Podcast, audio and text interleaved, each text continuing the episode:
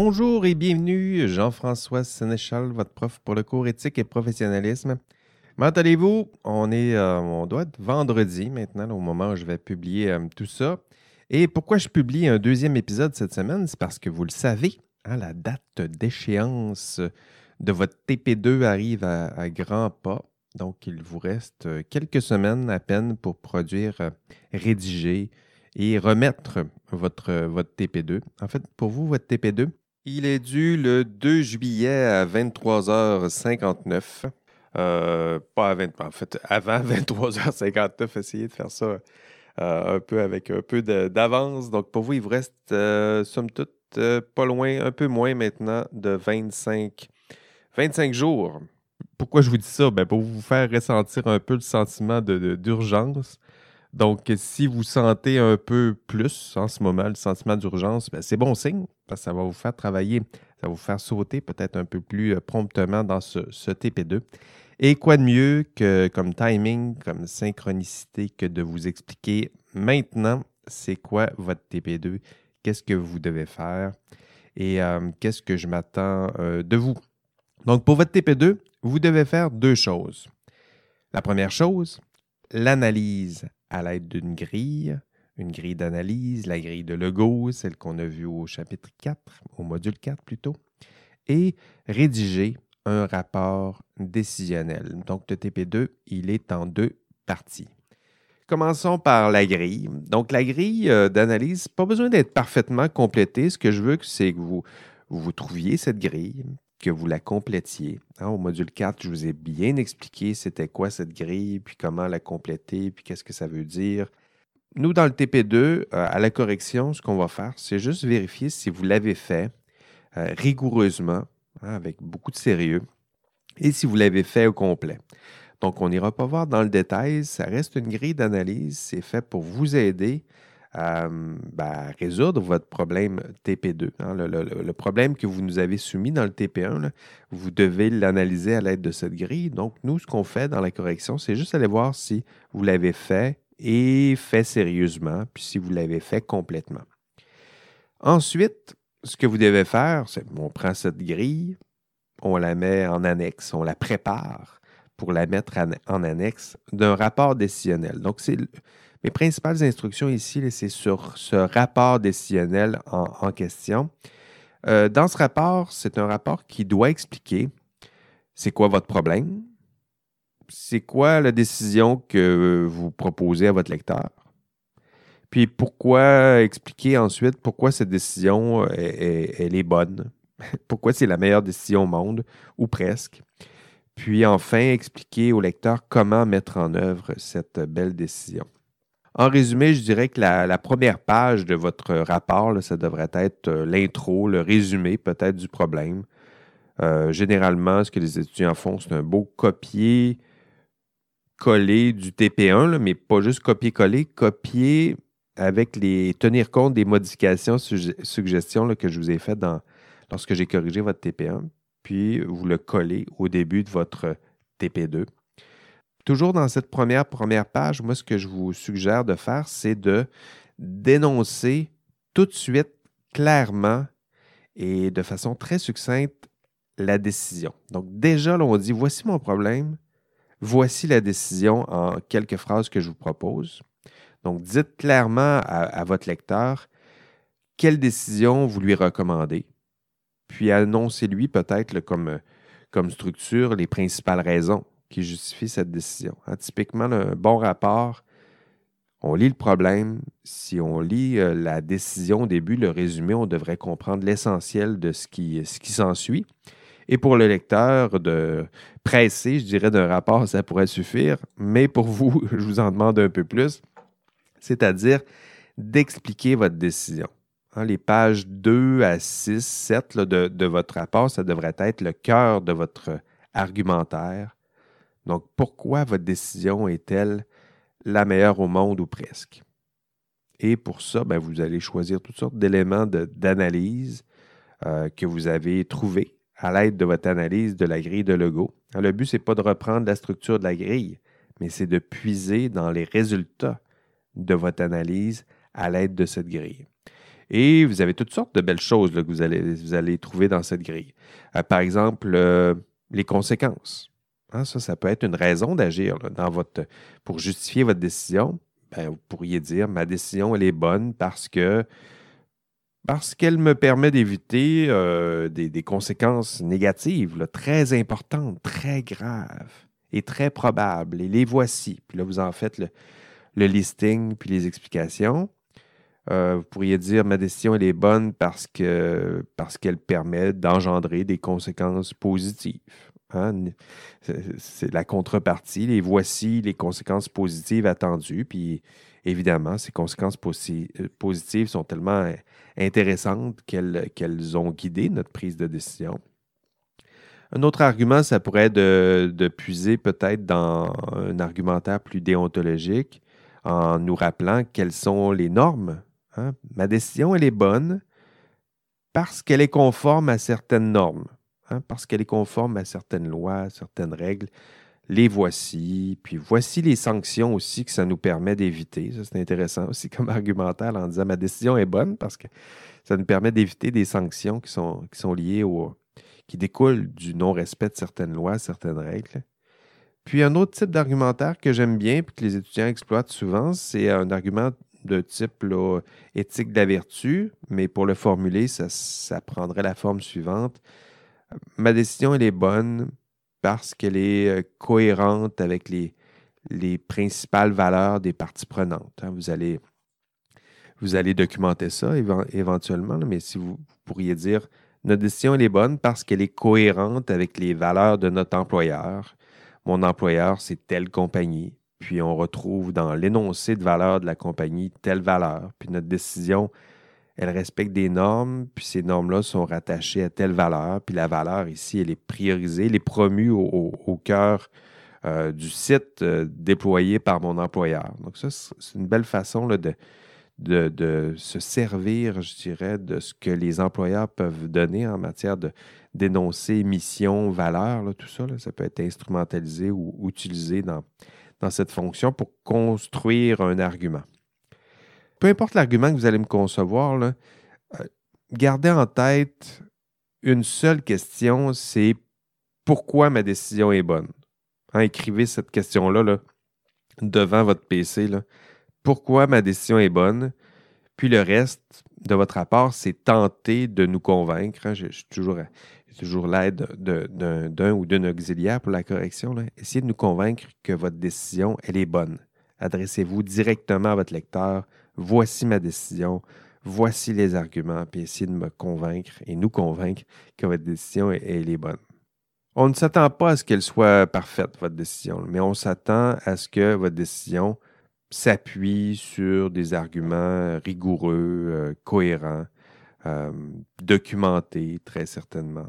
Donc, ça, c'est une façon de, démontrer aussi que vos, arguments sont, sont pertinents. Euh, vos, vos, arguments doivent s'appuyer. Quand je dis rigoureux, là, ce que je veux est documenté. Ce que je veux, c'est lorsque vous affirmez des choses, que vous soyez capable de, d'appuyer vos, vos, dires sur des, études, des faits. Euh, dans votre cas, ça peut être, vous dites qu'il y a un risque, ben, citez-moi une étude scientifique qui démontre qu'il y a un risque.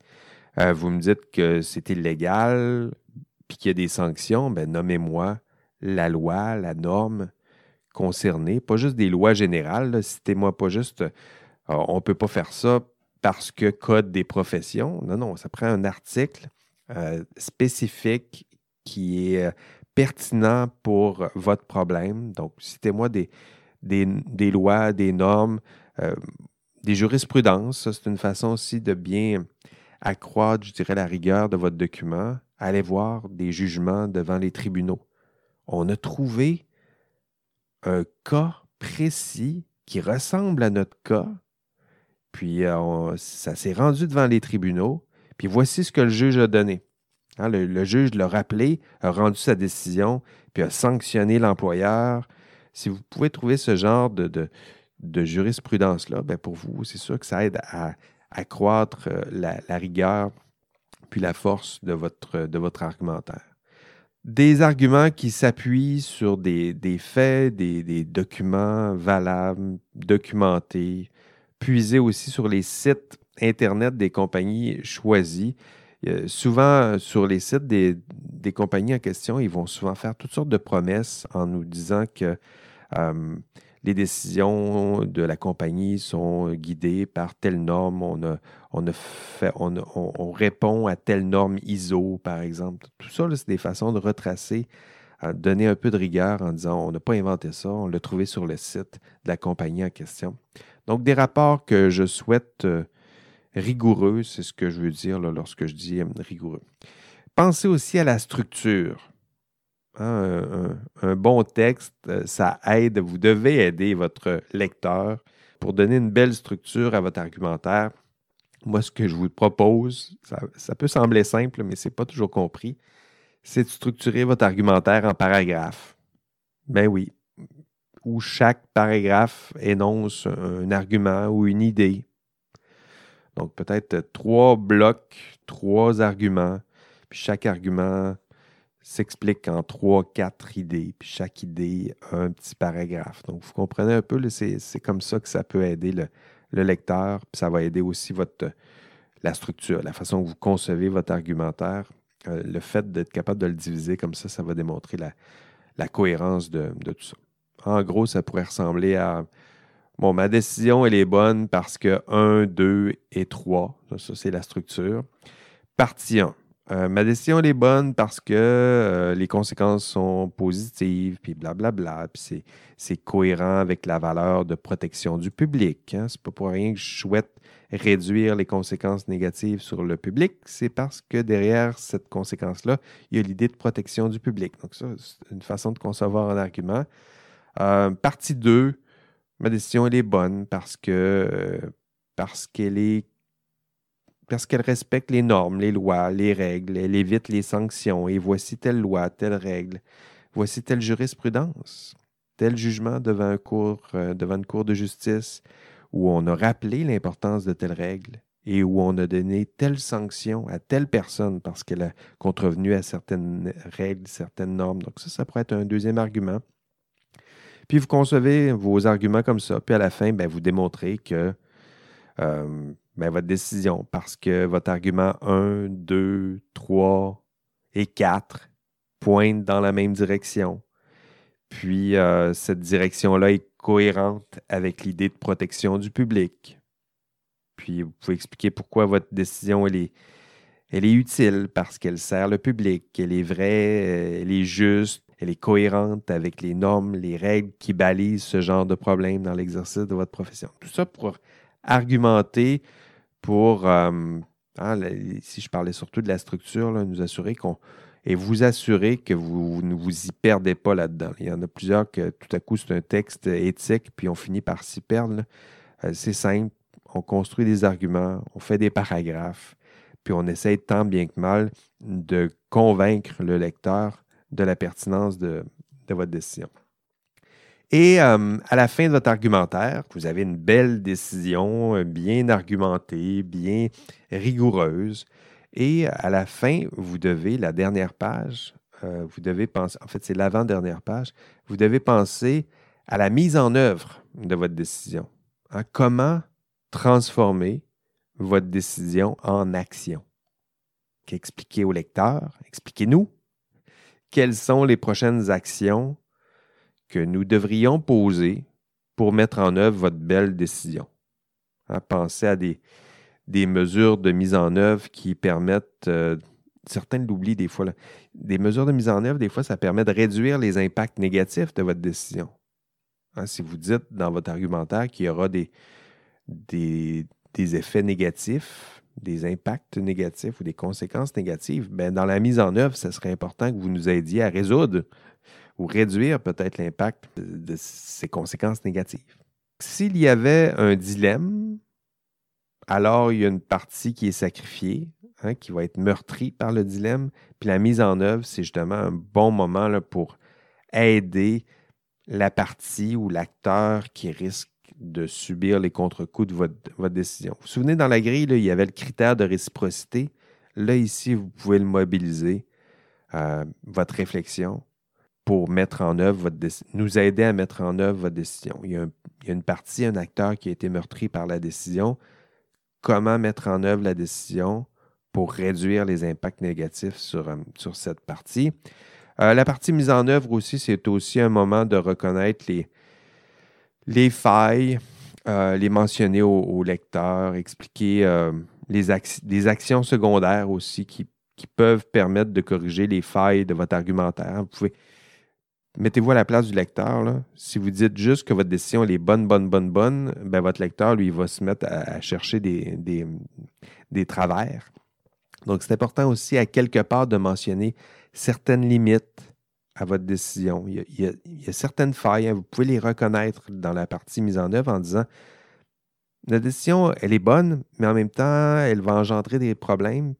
Vous avez sûrement pensé à tel problème.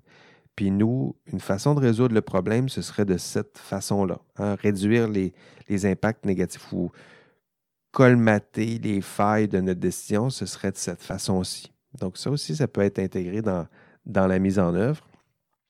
Pensez dans la mise en œuvre à, je dirais, à réduire la force des arguments contraires.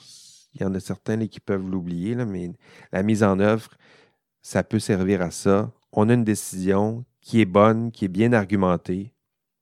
Malheureusement, ça va engendrer des petits problèmes, puis voici comment on peut résoudre les petits problèmes. C'est comme ça que je le formulerai de façon, façon succincte. Donc, mise en œuvre, une page, euh, pas plus. Et enfin, dernière partie du rapport, la dernière page, recommandations. Dans un bon rapport, il y a souvent des recommandations. Puis pour vous, ben, c'est un beau moment pour faire un, retour euh, rétrospectif et analytique sur les forces et, limites aussi de votre décision. Euh, proposer à votre patron, proposer à votre lecteur euh, des leçons que nous pourrions euh, tirer de ce rapport, qu'expliquer-lui pourquoi et dans quelle mesure votre décision peut servir d'exemple. Vous vous souvenez, le, le, critère d'exemplarité, mais ben, ici, ça peut faire partie de, de ce que vous pouvez rédiger dans la partie recommandations. Comment résoudre d'autres cas semblables? Est-ce que votre problème et votre résolution de problème peut nous permettre ou peut permettre au lecteur de résoudre des cas semblables? C'est un bon moment de le faire. On avait un problème, on a trouvé une solution, une solution qui est argumentée. Maintenant, voici nos recommandations pour résoudre peut-être plus aisément ce genre de problème.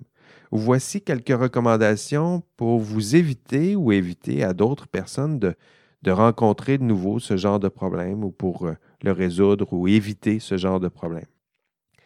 Donc ça, ça fait partie de la partie recommandations.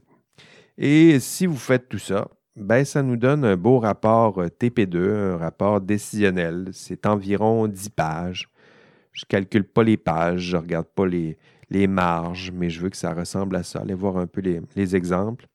Euh, s'il est trop court, ben, disons que moins que 10 pages, assurez-vous que tout y est. Puis s'il y a plus que 10 pages, assurez-vous que ce soit bien bon. Euh, parce que c'est ça, le lecteur est, ce qu'il est, le correcteur est ce qu'il est euh, aussi. Donc, c'est un rapport 10 pages dense euh, c'est en équipe de 5-6, je le sais, avec tous les défis de, gestion d'une équipe, j'en conviens. Et tout ça, en plus, se fait à distance la plupart du, temps. Je sais que c'est compliqué, mais en même temps, ça, reflète bien la réalité du monde du travail. Faire face à des problèmes difficiles, délicats, prendre des décisions en groupe, euh, délibérer, discuter. Donc, d'où l'idée de vous l'imposer, malgré tout. Et euh, je vous rappelle que c'est mon auxiliaire qui va corriger votre TP2. Que si vous avez des pots de vin envoyés, c'est à cet auxiliaire que vous devez les, envoyer. Non, sans blague, euh, ce, que je vous, euh, ce que je vous dirais toutefois, c'est de l'impliquer. Hein. impliquer cet auxiliaire dans la rédaction de vos TP2, demander des rétroactions, tenter de l'impliquer, de, la convaincre déjà pendant la rédaction ou si cette personne-là, cet auxiliaire-là fait des commentaires, pratiquez-vous à déjà y répondre parce qu'éventuellement, c'est cet auxiliaire-là qui va vous, vous corriger. Puis je vous fais la même offre aussi de mon côté. Ce n'est pas une promesse. Je ne peux pas vous faire ce genre de promesse-là. Les fins de session sont souvent compliquées. Puis, euh, je n'ai pas exactement la même organisation du temps que, vous. souvent, pour vous, ça, pour plusieurs équipes, ça arrive en catastrophe dans les deux dernières semaines. Je ne peux pas m'offrir je ne peux pas organiser mon horaire en, cette fonction. Euh, mais vous me connaissez maintenant. Hein, je suis assez engagé dans ce cours. Je suis assez, motivé. Puis, euh, je vais faire tout ce que je peux pour, pour vous accompagner, répondre à vos questions, répondre à vos inquiétudes, puis tenter de vous aider à bonifier votre, votre TP2 de façon à aller chercher la meilleure note possible. Et si vous n'attendez pas à la dernière semaine, ben, je vais sûrement vous aider, puis mon auxiliaire euh, aussi. Voilà, c'est tout. Je vous souhaite un excellent euh, TP2. Travaillez fort, faites-vous plaisir. C'est un problème que vous avez choisi et que vous devez tenter de résoudre. Allez, bye bye.